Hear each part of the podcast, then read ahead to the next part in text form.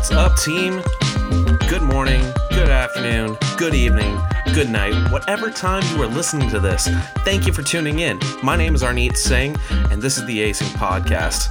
Welcome in. Uh, and we're just doing an audio one. We're not going to go for the video, we're just going to go audio. And a big, big, big shout out to my buddy Harrison in New Zealand, who gifted me a Blue Yeti microphone way back when, and is the reason that I can do this with much cleaner audio than I otherwise could. So, Harrison Gulliver, you the man. I love you, brother, forever. Um, I wanted to tell a story. I'm not going to just rant about stuff this time. I actually sat down, thought about it, and wrote something out for all of you guys to partake in or listen to. Uh, if you're not a sports fan, that's okay. I know you saw the title of the podcast. Uh, it's still something that I think a lot of people would end up investing in uh, just listening to it.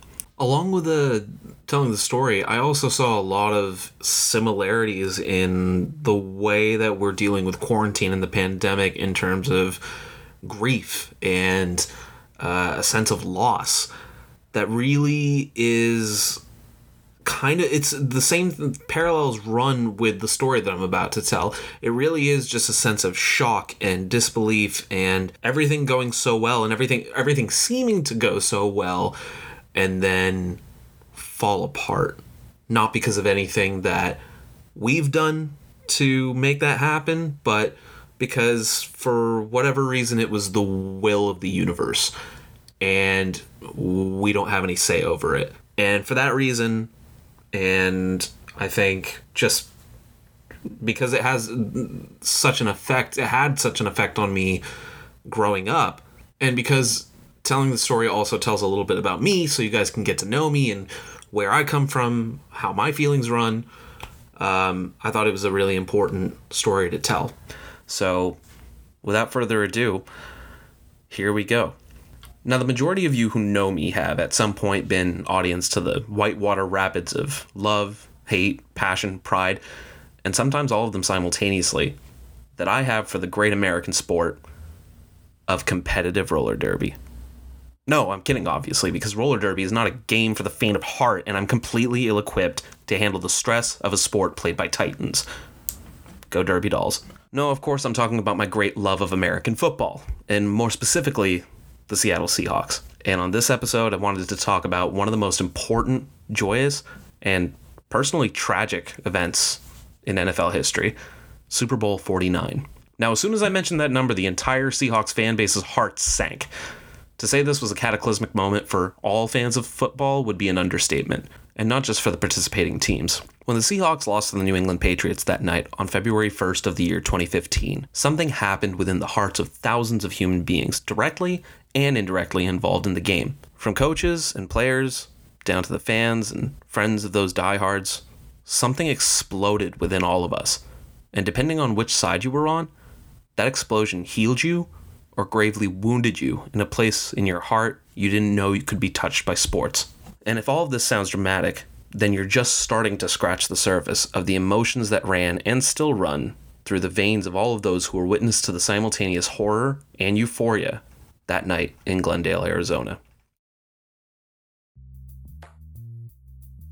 Now, to understand why this is such a critical juncture in sports time, you have to understand the sport, the stories of both teams leading up to the game, and how they came together to clash. And to figure all of that out, let's start with me. I have been a fan since I was 12 years old. It's kind of my longest relationship, aside from my family and next door neighbors. The Seahawks and I have been through all of the ups and downs of an actual relationship the honeymoon period, the lows of differences in opinions and perceived failures, sometimes letting our gazes linger on other teams and players when we start to doubt that it'll all work out, and the highs of investing our time, love, and effort in the right things, and building to success together. Now, that all sounds like I'm taking a lot of the credit for the Seahawks and their more recent success. That's because I am. I have a superstition that if I don't have my jersey on before game time and leave it on until the game clock hits zero, regardless of the score, they'll lose. Also, if I'm not tapping a table with my left thumb right before a play starts, it's going to fail or we end up turning the ball over. I swear that's the secret to our success, and you can quote me on that. Now, I first fell in love with the Seahawks in 2005. I was 12 years old, in sixth grade, and yearned to fit in with my more sports savvy friends. I remember one of my friends, Arjun, for some reason being a die-hard Philadelphia Eagles fan. He wasn't from the city. As far as I know, he'd never visited, and to my recollection, had never used the word John, but periodically he'd wear his impeccable dark green Donovan McNabb jersey. I remember loving the look of it and thinking about having a jersey of my own. That year, 2004, the Eagles just happened to make it to the Super Bowl and were facing off against none other than the New England Patriots. My classmates were all making tiny bets with their pocket change on who would win, and the majority of them were betting on New England. Unbeknown to me, the Patriots were the defending Super Bowl champions and had already won two titles in three years. The first of those wins had come against a juggernaut St. Louis Rams team in 2001 and had hot wire ignited the legend of their young quarterback, Michigan alumni and underappreciated late round draft pick, Tom Brady. I had no idea about football and its recent history, let alone Tom Terrific, and being a believer in underdog stories, I bet big on the Eagles, who went on to lose to those Patriots. Tom Brady's legacy, five years into his NFL career, had already been cemented. Now, when I asked my mom for an advance on my $20 allowance to pay off my first gambling debt, her first question was, Seriously? $20? Her second question was, well, Why would you root for the Eagles? You're not from Philadelphia. Why don't you like the Seahawks? My pride didn't let me admit that I didn't even know Seattle had a football team. Me, being the information hungry nerd that I already was at that age, I started doing my homework. The Seahawks up to 2005 hadn't done much in their 28 years of existence. They had only won their division three times, finished with more wins than losses less than half of the seasons they'd played, and hadn't even played in a Super Bowl. The Seahawks were well, they weren't good. And my interest in the Eagles wasn't wavering, especially with Arjun continuously in my ear about how Donovan McNabb was the best quarterback in the league, blah, blah, blah, blah, blah. To be fair, I didn't know any better, so I just assumed he was right. It was later that I would find out he was so terribly, desperately wrong. So, despite their championship failure in 2004, I stayed an Eagles fan. That was until next year when Seattle came alive. The team finished 13 and 3, and I became a fanatic. Their offense, made up of quarterback Matt Hasselbeck, receiver Darrell Jackson, future Hall of Famer left tackle Walter Jones, and three time Pro Bowl running back Shaun Alexander, was taking defenses down left and right and on a snowy Monday night football game, the Hawks took down the mighty Philadelphia Eagles in Philly 44 to 0. Zip, zilch, see you later. It was an historic shutout, the largest on Monday Night Football to that point in history. I was sold. And the Seahawks were my team. No one could tell me otherwise ever again. But that season was also the first sports heartbreak I would ever experience. The Seahawks, on a tear through the playoffs, reached Super Bowl 40 and came to face the Pittsburgh Steelers at Ford Field in Detroit, Michigan.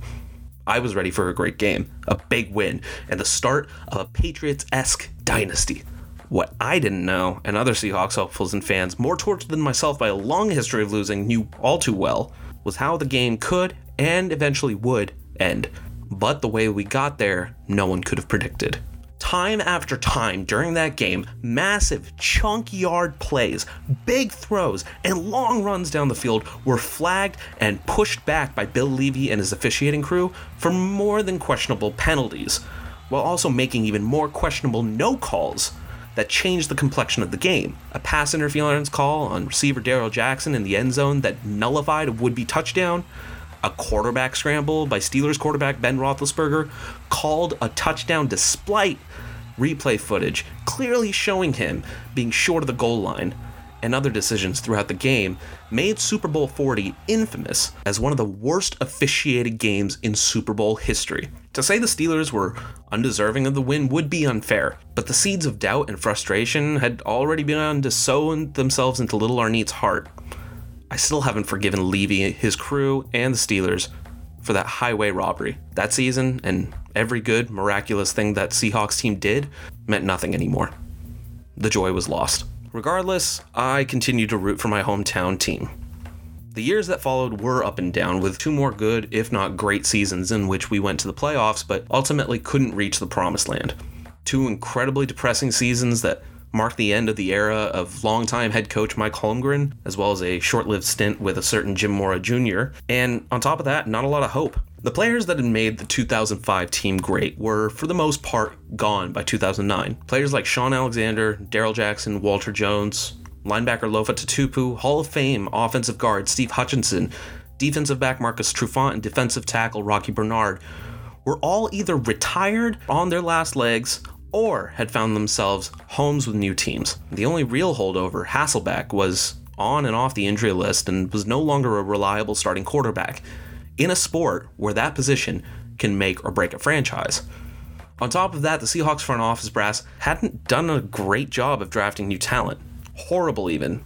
So the roster was pretty barren, but everything changed when the Fire Nation attacked. I'm sorry, I had to. You can't start a sentence with, but everything changed without finishing it, Last Airbender style anymore. By the way, if you haven't seen that show, what the hell are you doing? And how could that possibly be better than doing whatever it is that you could you are doing right now? This is the greatest animated series of all time.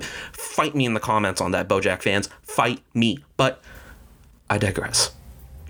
Everything changed for the Seahawks in 2010 when owner Paul Allen hired former USC and ironically former New England Patriots head coach Pete Carroll to coach Seattle. The fortunes of the franchise were about to reverse. If you had even a small modicum of football knowledge at that time, you'll know the following names Russell Wilson, Marshawn Beast Mode Lynch, Richard Sherman, the Legion of Boom. These are all names of players and units of the Seahawks that came to define the team and their swaggery prowess in the early 2010s.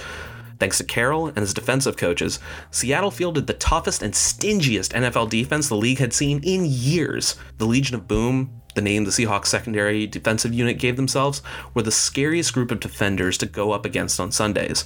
And Lynch was the heartbeat, the muscle, the steaming engine that made the offense rumble over opponents. 2010 to 2015, with that squad, was a good time to be a Hawks fan. It still is, but that period was special. In 2010, my family moved to New Zealand, a culture shock of all sorts for all of us. And the only thing that kept me th- tethered to my old life, aside from my old friends in Redmond, was the Seahawks. It was a tough seven years having to wake up at 6 and 7 a.m. on Monday mornings to catch the first group of games and hope the scheduling gods had been kind enough to give me an early afternoon Seattle game. But I did it. And it was for the love of the team. Every Monday I woke up and did the thing. I even organized my budget to fit in the exorbitant costs of NFL Game Pass on a barista wage. In 2013, we went 13 and 3 in the regular season. For those 3 games we lost, I was at work and couldn't wear my jersey. Therefore, we lost those 3 games. That's just how the universe of sports works, and my superstitions are far from the weirdest you're ever going to hear or see. And that's the level of fandom that exists in me for the Hawks. And the highs of my fandom of the Seahawks started to hit their apex in that 2013 season when we took down challenger after challenger fought through a legendary NFC Championship game against the San Francisco 49ers to earn our ticket to the Super Bowl, the first time we have since 2005, and only the second time in team's history since our inception in 1976. And when we got there, we took no prisoners. Our number one ranked defense, the Legion of Boom, led by surefire future Hall of Famers Earl Thomas and Richard Sherman, against the number one ranked offense of the Denver Broncos, led by surefire future Hall of Famer Peyton Manning. Denver was no match. In a game touted as Goliath versus Goliath, the Seahawks won decisively by 35 points, which is five full touchdowns in difference, putting the league on notice that no matter what players or coaches we lost in the offseason, the Hawks were here to stay for a long time. It was the pinnacle of Seahawks football. Now let's go back for a second. We are forgetting the second half of the equation of the story the New England Patriots. To non football fans everywhere, you know who Tom Brady is. You may even know who Bill Belichick, the longtime head coach, is.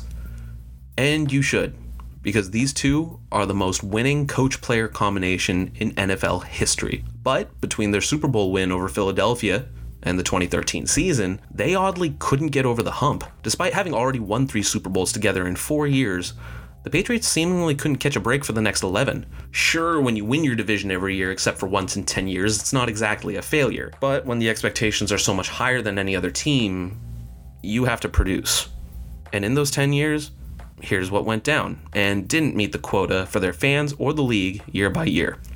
They lost in the divisional round to the Broncos in 2005, lost in the AFC Championship game to the eventual champion Colts in 2006, went 16 and 0, first time anybody had ever done that, but lost the Super Bowl to the Giants in an historic upset in 2007. They missed the playoffs in 2008, lost in the wildcard round to the Ravens in 2009, upset by the Jets, their divisional rivals in the divisional round in 2010, lost another Super Bowl to the Giants, all hail the Patriot killer Eli Manning in 2011, lost the AFC Championship game to the Ravens in 2012, and lost the AFC Championship to the Broncos in 2013, who we soundly defeated in the Super Bowl. Go Seahawks. In all that time and all of that relative success, one thing stood out that was held against the Pats no Super Bowl wins. With the attention spans of humans getting shorter and shorter, the Patriots regime and Brady Belichick were looked at as washed up and unable to hit that final gear of speed and power to win another championship. Now, it wasn't untrue, but it also was. The Pats simply didn't have the luck or timing that they had before. They faced quarterbacks making the leap at the right time, their strategies and weaknesses were finally being picked apart after years of study, and their roster was being turned over as it happens for all teams over time. The Patriots handled transition better than any other franchise in history, but the question at this point was never whether they were able to handle the transition, but rather that they could be a greater dynasty than those past. Like the Green Bay Packers of the 60s, who won five, the Steelers of the 70s, won four, the 49ers of the 80s, who won four. The answer up until 2013 was no. Brady's time had come and gone, they said. And Belichick couldn't construct a roster to win the big one anymore nothing would be able to cool off the haters and naysayers of the legacies of Belichick and Brady, except for another Super Bowl. For both the Seahawks and the Patriots, a year to remember was coming. 2014 began with both teams beginning the year slow. The Seahawks, defending champions coming into that year, were still strong and unbreakable on defense, and their third year quarterback Wilson was taking the next step into becoming the player the Seahawks would center their offense around in a couple of years, while Beast Mode continued to mow opponents down with reckless abandon. Meanwhile, the Patriots continued to win games on their way to a fifth straight division title and 10th in 11 seasons. In terms of what we knew of the past three to four years, the season was progressing par for the course. Most experts predicted that the Seahawks and Patriots would meet in the Super Bowl. I was geared up for another run. I was ready and I was not alone. I picked up any NFL and ESPN news articles that even mentioned the Seahawks and their chances of becoming a dynasty. The rule of thumb in the NFL for years has always been that defenses win championships. The reason for that is if your offense fails, your defense is your plan A, B, and C. If you can't score, you better make sure the other team doesn't. So, no matter how strong or weak your offense is, your defense should be a stalwart. That's why the Seahawks won so handily in the Super Bowl the year before. And this defense was returning all of its key players. Bear in mind, the average age of the Seahawks roster was under 29 years old in 2014, and the core was strong with developing players. The same could be said for the Patriots. No matter what the talent, Tom Brady could make any receiver look good, and that he did. They had the greatest tight end of all time, Rob Gronkowski, in the prime of his career, catching passes and scoring touchdowns at a terrifying clip. Their receiver, Julian Edelman, an undrafted nobody, was quickly becoming Brady's go to target. And their defense, led by linebacker Dont'a Hightower and free safety Devin McCourty, was becoming stronger as the season went along, which helped the team finish 12 and 4 in the season. The Seahawks, likewise, finished 12 and 4, and both teams headed into the playoffs with only two games to play to reach the Super Bowl that year. The Patriots did it with relative ease, winning a close game against the Ravens and then demolishing the Colts 45 7 to earn their ticket in for the first time since 2011. The Seahawks, on the other hand, had a windier road. They beat the Carolina Panthers at home handily in the first round, but then faced league MVP quarterback Aaron Rodgers and the Green Bay Packers in the NFC Championship. A game in which Russell Wilson threw four interceptions and nearly lost the game However, after some trickery and the most jaw dropping comeback in championship game history, Wilson uncorked. Uh, but you know what? I'm not going to bury the lead. I'm just going to take you through it. Here's what I remember about watching that game at my buddy Tyler's house despair as the Packers went up 16 points. A little tipsy daisy waxing poetic on a lost Seattle season, a spark of happiness with a fake field goal that turned into a touchdown pass to a rather large offensive lineman for the Hawks, more warm hope washing over me as Marshawn Lynch ran, busted 20 yards into the end zone to bring the score within five points. pure euphoria when Wilson tossed a pass across his body and across the width of the field to tight end Luke Wilson for a necessary two point conversion after a touchdown. Uncontainable elation when we converted an onside kick into one more possession to kick a field goal and take the lead over the Packers. And then the Packers kicked their own field goal and sent the ball into overtime. What happened next is the stuff that only movies can dream up.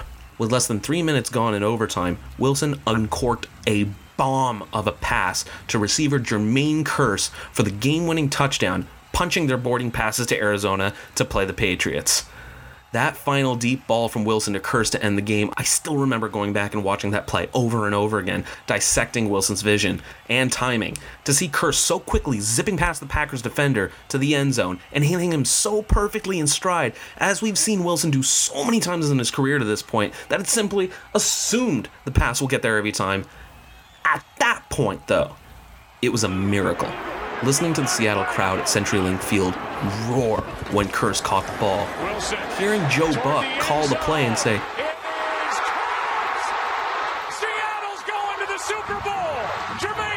and my memory of jumping off Tyler's couch and sliding like a soccer player after a goal on the carpet with unbelieving joy are some of my favorite memories from that season. I still remember going on YouTube just to watch that play happen all over again, scrubbing back over and over again on the timeline of the video, just to feel it all one more time. That's the magic of sports. Without getting too poetic before the meat of this story, there's a euphoria that simply can't be described without helplessly losing the true feeling of victory being pulled out from the jaws of defeat. It's the kind of happiness that only the girl of your dreams saying yes to marrying you or the birth of your first child can compare. That's what I assume it would feel like. It's a culmination of all of your investment of emotion, faith, and determination in victory. And that's irreplaceable. All of those feelings steamed us through a two week wait for the big game. And during those two weeks, chaos still found a way to matriculate into the news cycle. I would be remiss if I didn't mention the more scandalous side of Patriots history. The team was penalized in 2007 for having taped the defensive signals of the New York Jets during a Week 1 game, that was the same year they went undefeated and lost in the Super Bowl. There's also the controversy of whether or not they taped the walkthrough practice of the St. Louis Rams in the weeks leading up to their Super Bowl victory over the Rams in 2001. This time, however, it was a scandal that came from their most recent win over the Colts. Colts brass, and more specifically their owner Jim Irsay, complained to the league offices that the Patriots had underinflated the footballs used in the AFC Championship game. Doesn't seem that crazy, right? Except this was the Patriots being accused. And right or not, when you have a history of cheating, the claims are scrutinized more closely. Story after story criticizing the Patriots for their role in what was being called Deflategate, yet another overuse of the suffix gate to identify a scandal not nearly on the scale of Watergate. That's for another podcast. This was both a boon and a concern for me as a Seahawks fan. Because on one hand, I thought, great, they're going to get distracted. Here we go, Dynasty. But the other side of me was saying, well, look how 2007 turned out when they went undefeated and almost won the Super Bowl. I was hesitant to anoint the Seahawks and say everything would work in our favor. I was confident, but also incredibly skeptical. To this point in time, I'm a spoiled sports fan. I've only known two, maybe three truly down years of Seahawks football where we were less than worthy of attention. Every other year, we were either in the thick of contention for the Super Bowl or just outside of that. So I couldn't have expected anything less than a hard fought Seattle win, which I had been tailored to believe in with every victory in the last three years. And that's what we ended up getting. Almost. Super Bowl Sunday. The big game. One that would become the most watched television event in the history of American programming. The stage was set for a clash of titans. I arrived in Auckland downtown off the bus and met up with my friends on the waterfront to go to a local bar that was showing the game. It was bright, beautiful, sunny New Zealand summer. That bar was full, so we ended up spilling out into a really nice Irish bar, drinking Guinness and watching on a smaller TV through the first three quarters. And what a wonderful, excellent three quarters they were. The game was tight and scoreless through the first quarter, with both teams trading defensive blows and stops all the way through. No one could get across midfield for long. Then the second quarter finally opened up the scoring, and with just over a minute left in the half, New England held the lead 14 to 7. Seattle had the ball last and, with precision and speed, drove down the field and scored a touchdown in the back of the end zone from Wilson to receiver Chris Matthews, who was a nobody before this game, to tie it up going into halftime. It was at this point I started to get a little cocky. I was flying high and feeling myself to a degree that I decided to buy fried calamari rings and a pitcher for the whole table. This was a great game, no matter what the score was, and I wasn't going to waste it thinking too hard. So we drank, we ate, we laughed, and we enjoyed a great halftime. Then the third quarter began, and hope and ego became swollen in my heart like a balloon. And I made the big mistake of saying out loud, I think we got this. Immediately, I knew it was a stupid decision. I messed with the juju. I messed it all up, but I was feeling myself. The Seahawks kicked a field goal to start the half and then drove down the field again to score a touchdown and take a strong 10 point lead into the final quarter of the game. I got so hyper that I paid the bill, ditched the Irish bar, and with the help of my friends, weaseled my way into the big Sky Sports bar with the massive and multiple television screens to watch as the Seahawks defense held their lead and properly kicked off a dynasty. And against Tom Brady, what a fucking time this was gonna be. But that's where the world began to crash. I heard Jerusalem bells a ringing and Roman cavalry choirs a singing, but I didn't know what they meant when I heard it. The rain was about to fall before it really even began. In the fourth quarter, Tommy Terrific and his band of Merry Mountain men started to come back. Brady's history of late game heroics was starting its engines, and we were his unfortunate target. With minutes of game time, Brady drove the pass down the field twice for two touchdowns, 14 points that put New England in the lead by a score of 28 to 24. With each pass and first down Brady knocked down, my head kept me thinking the worst was going to happen and my heart sped up. The Seahawks had to answer, and we couldn't waste time doing it. It was time for one last drive. The Seahawks offense got the ball back in their hands with just over two minutes left in the game. They had to drive 80 yards down the field to write the story of their triumph. Wilson lobbed a pass to Lynch for a 31 yard completion. Pure excitement. Two incompletions, but then another converting pass to Ricardo Lockette. Here we go. Then Wilson unleashed a long, smooth, beautiful bomb down the field to the right corner in front of the end zone. Jermaine Kearse, the targeted receiver, the same guy who caught the pass that punched the Hawks' ticket to this game against the Packers in overtime, was blanketed in tight coverage by rookie defender Malcolm Butler. Kearse got tripped up as the ball dipped down towards him in slow motion and fell to the ground as the ball seemingly bounced up, down, and around him for an incomplete pass. But then oddly, he got up with the ball in his hand and started running towards the end zone, only to be pushed out by Butler. What, what the hell just happened? He dropped that pass. Wait, what is he doing? The entire bar's jaws dropped as they watched the replay of the pass dropping down upon Kearse in slow motion. The ball bounced off his hands.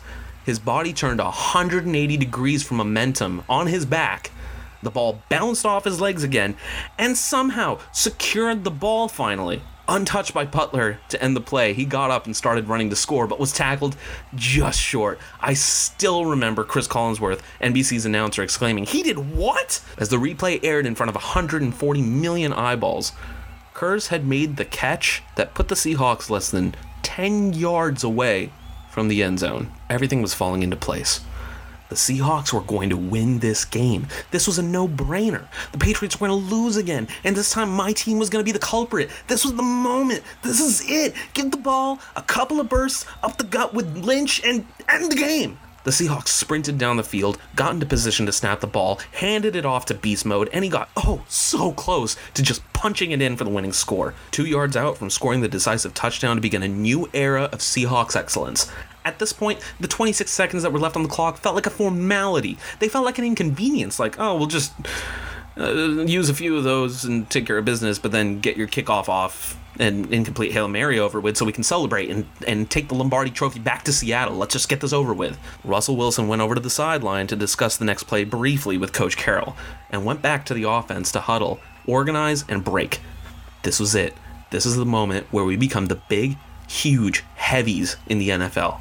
Here we go. Wilson set the line, called his audibles, watched as New England adjusted to him, He snapped the ball. He took three steps back. He watched the play develop, and Ricardo Lockette raced from the right side of the line to the left across the goal line and cocked the ball back and threw. The pass looked routine. It looked practiced and easy. Like a drill they'd run 10,000 times in practice. Sure, I'm a little surprised they didn't run it with Lynch, but nothing looked wrong. It was straight, it was fast, and it was gonna get there. Then everything crashed.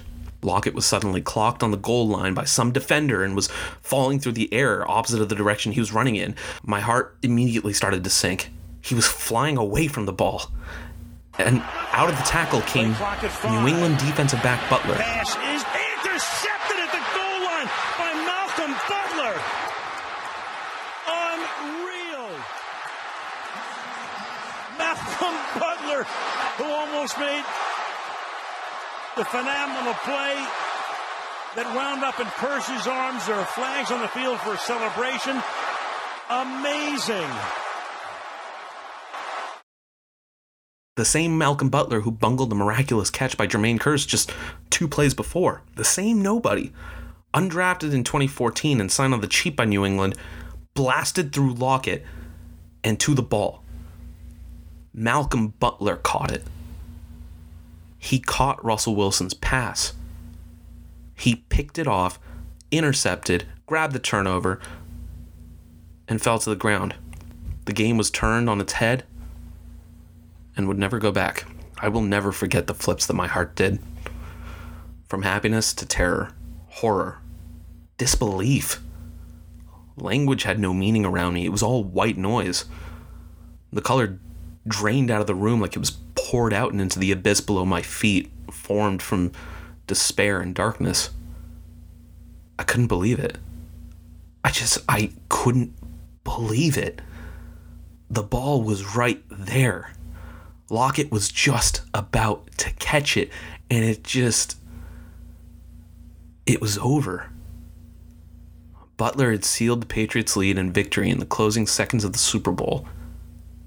And with that moment, the Seahawks' dream was over. I can remember my friends' hands on my shoulders that were draped with an Earl Thomas jersey.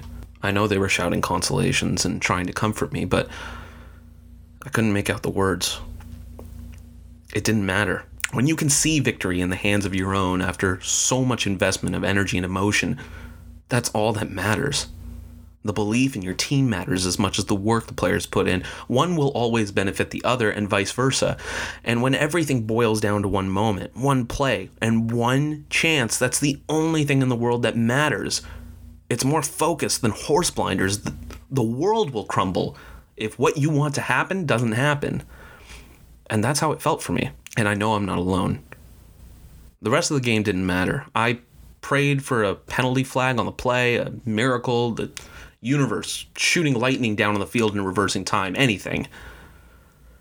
But of course, none of that happened. And the Patriots, for the first time in 11 years, had won the Super Bowl. Tom Brady had reached greatest of all time, or GOAT status, and locked himself in as one of the greatest to ever play the game. Meanwhile, the Seahawks, and specifically Coach Pete Carroll, would be questioned and themselves wonder for the rest of the time why they wouldn't have called a run to Lynch, their offensive V8 engine, to more efficiently seal the game. After it was all officially over, I walked out of the bar and threw my jersey on the ground. I had never been so upset. I didn't even want to go have dinner with my buddies. I just went straight home to sulk. I couldn't imagine being great company at that time. For a week, I wouldn't be able to shake the shock and pain of the image of Ricardo Lockette's body flying through the air and Malcolm Butler coming out from behind him to catch the interception. Over and over again, it would play in my head, and I kept having to remind myself that it wasn't a dream. And eventually, I would get over it like anything else in life. But to this day, I still avoid any clips from that Super Bowl. It actually wasn't until I decided to do this episode that I finally went back and watched the game in whole. And I'm never doing that again. I am not a masochist. the NFL would never be the same again. And certainly the Patriots and the Seahawks' destinies wouldn't either. The Patriots went on to 10 straight AFC championship games, and including Super Bowl 49, won three total titles in the 2010s, bringing Brady and Belichick's career count to six trophies. more than any other coach and player in NFL history. Brady is now the uncontested greatest quarterback in NFL history.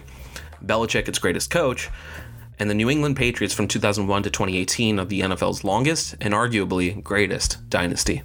On the flip side, the Seahawks and the Legion of Boom defense would stay together as a whole core with Lynch, Sherman, Thomas, strong safety Kam Chancellor, defensive ends Michael Bennett and Cliff Avril, and linebacker Bruce Irvin for one more year. The loss had a massive effect on the team's psyche and motivation, and the pain of the loss in the Super Bowl made Coach Carroll's rah rah positive leadership rhetoric almost mockingly ineffective, with bad feelings all around, and Seattle's 2012 15 core being called the almost dynasty by multiple sources. The team slowly dismantled itself through retirements, free agency, and plain old player releases, and has attempted to remodel its team around Wilson, who has become a perennial MVP candidate under center and a potential Hall of Famer, but no Super Bowls. I still love the Seahawks. I always will. And what I said before doesn't discount the fact that Seattle has stayed in contention for the playoffs every year except once since that tragedy in Arizona. But it's not the same. It's hard when you know it could have been so different. Pete Carroll, Marshawn Lynch, linebacker Bobby Wagner, Sherman, and Thomas were all recently voted as part of the NFL's all decade team for the 2010s. As part of it, Coach Carroll spoke with NFL.com's Mike Silver about how hard it was to come back from that Super Bowl loss. Quote, I tried to just make sure that I was unwavering. So that was the challenge to allow for the grieving and all of that, and then see what the issues were, and then put it back together. It was a hard challenge. It was really hard on some of the players, and some of us will never get over it. Unquote. Grieving. Anytime I think about that game, I think grief, mourning, even. And again, this all sounds really overdramatic to someone who hasn't invested in the game the same way as I and millions of others have. But you had to be there through the highs and lows, and only then would you understand the depth, tragedy, elation, and shock of what happened that night in Super Bowl 49.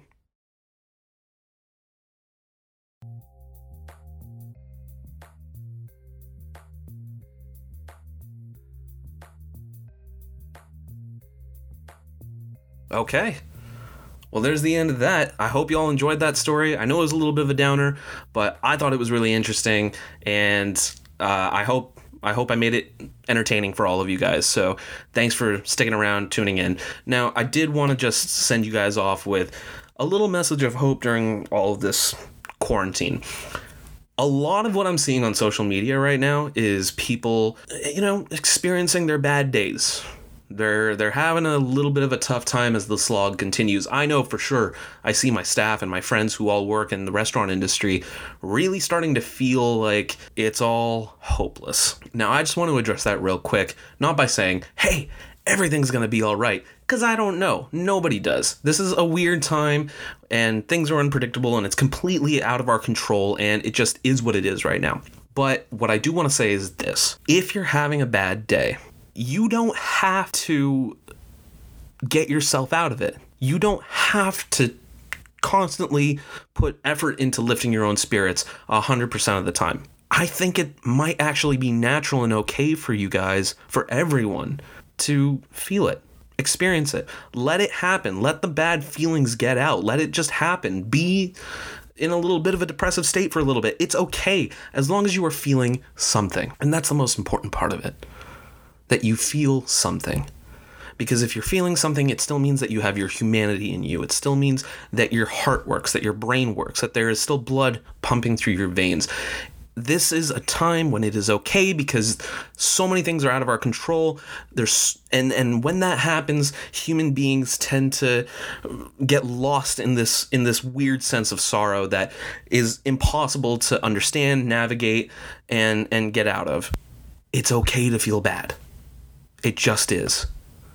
And if anybody tells you, hey, you should just, you know, think positive thoughts, like go for a run or blah, blah, blah, those are people who are not feeling the way that you are.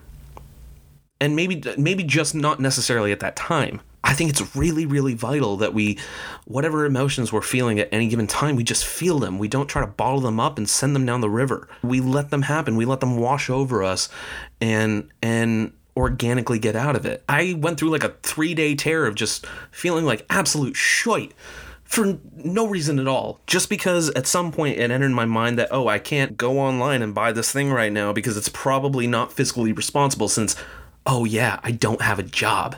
And I felt horrible.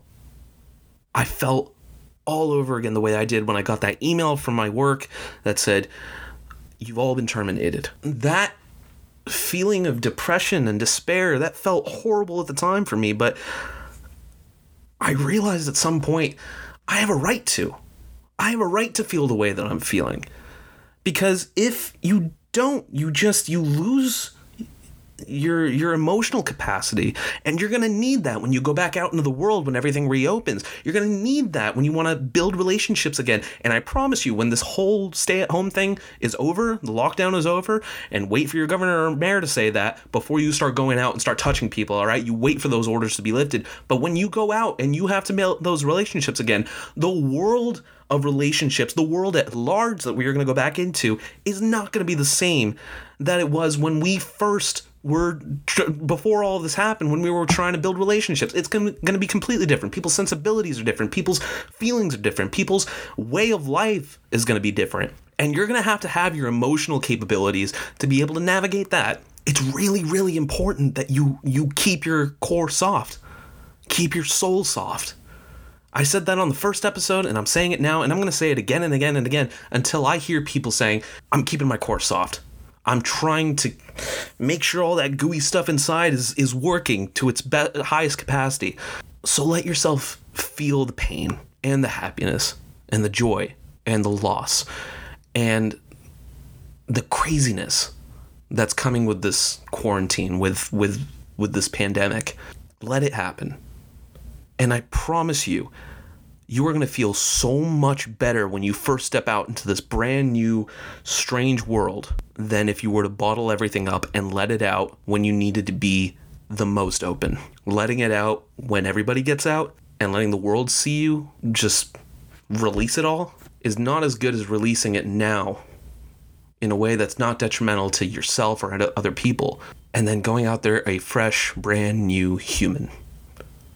I sincerely believe that. And that's it for the nugget. So, I'm going to be coming back in the next couple of few days, hopefully not longer than a week this time, uh, with some other new material. Uh, we're going to be talking about uh, things that I've been doing around the house to stay busy. Uh, I'm going to be doing a review on the Star Wars The Clone Wars series because that's something I've been binging and that's something I actually feel like people should be checking out more, even if you're not a Star Wars fan. Even if you're just a, like just a TV show fan. I think it's something that everybody should check out. And then I'm to have another episode later on uh, talking about some more uh, real life stuff. So stick around for that. Until then, stay motivated, stay sharp, and I'll catch you on the flip. Peace out, people.